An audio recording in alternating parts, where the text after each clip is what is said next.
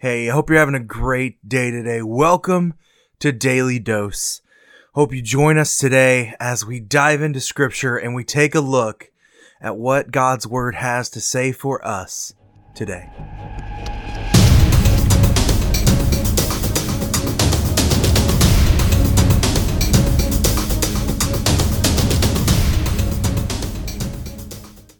How are you doing today? It is April 29th, and welcome to Daily Dose. Today, what we're going to talk about is wanting more, but not being happy with what we've been given. There's a youth sketch that I used to uh, do with our youth group called More Coke. And the premise of this sketch, really quickly, was uh, Jesus would give a uh, tiny little can of Coke to this woman. And she was so excited to get this can of Coke until she saw her friend get the big two liter of Coke. And she became jealous over what God had given this other person and not her. She became angry because she was only given this little bit, but the other person was given a lot. Have you ever known somebody like that in your life where you have seen them blessed immensely and you feel that they don't deserve it? Well, Christ, God works different circumstances in our lives. We are all given different opportunities and different ways of looking at things.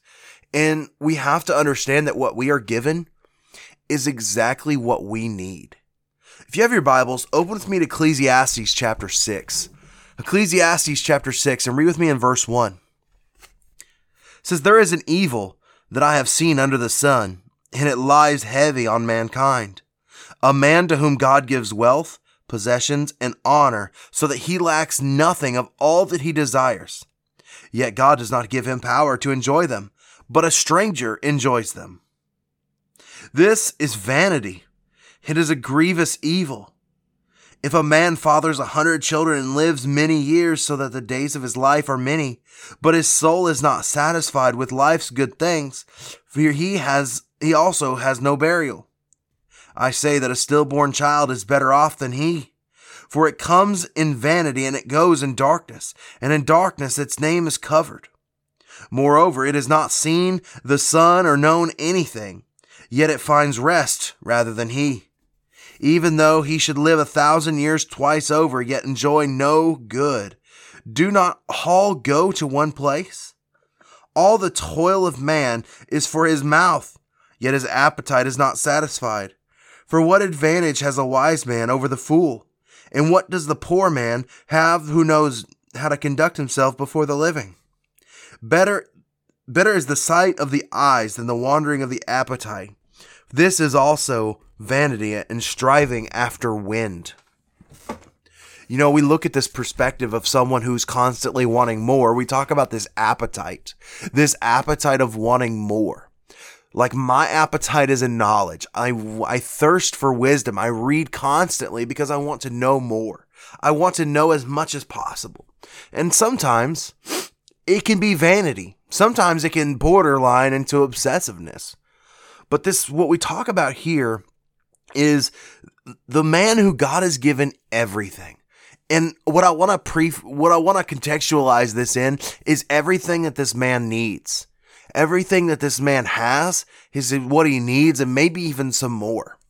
You know, we look at those who are more or less fortunate than us. God is still working and providing for them, albeit it might not be in the way that we need or we want. In fact, one of the grievous things I think the church has done is the church has stepped away from its position to help those in need. It's allowed the government to, to, to be the one that is helping people without getting into a political thing, that's just a bad place to be in. One of the ways I think that we can understand this passage a little better is, is to understand that God gives us exactly what we need at this certain time. God has a plan and a purpose. He is the ultimate planner. And whether we want to admit it or not, God's plan is the better plan. We think we know what the better plan is when we when we invest or when we pray for things, we pray for wealth and we don't receive it, many times God understands that that we don't need that wealth. That wealth can lead to our own destruction. Or we just didn't need it. We have to understand to be happy and accept what we have now.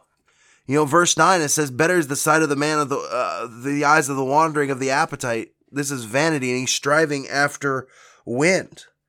Accept God's gift and don't strive after the wind. You can spend your entire life seeking after the wind, but can I tell you, you'll never catch it? You will never catch the wind, but you'll spend your whole life trying. Hope you have a fantastic day, and I will see you tomorrow.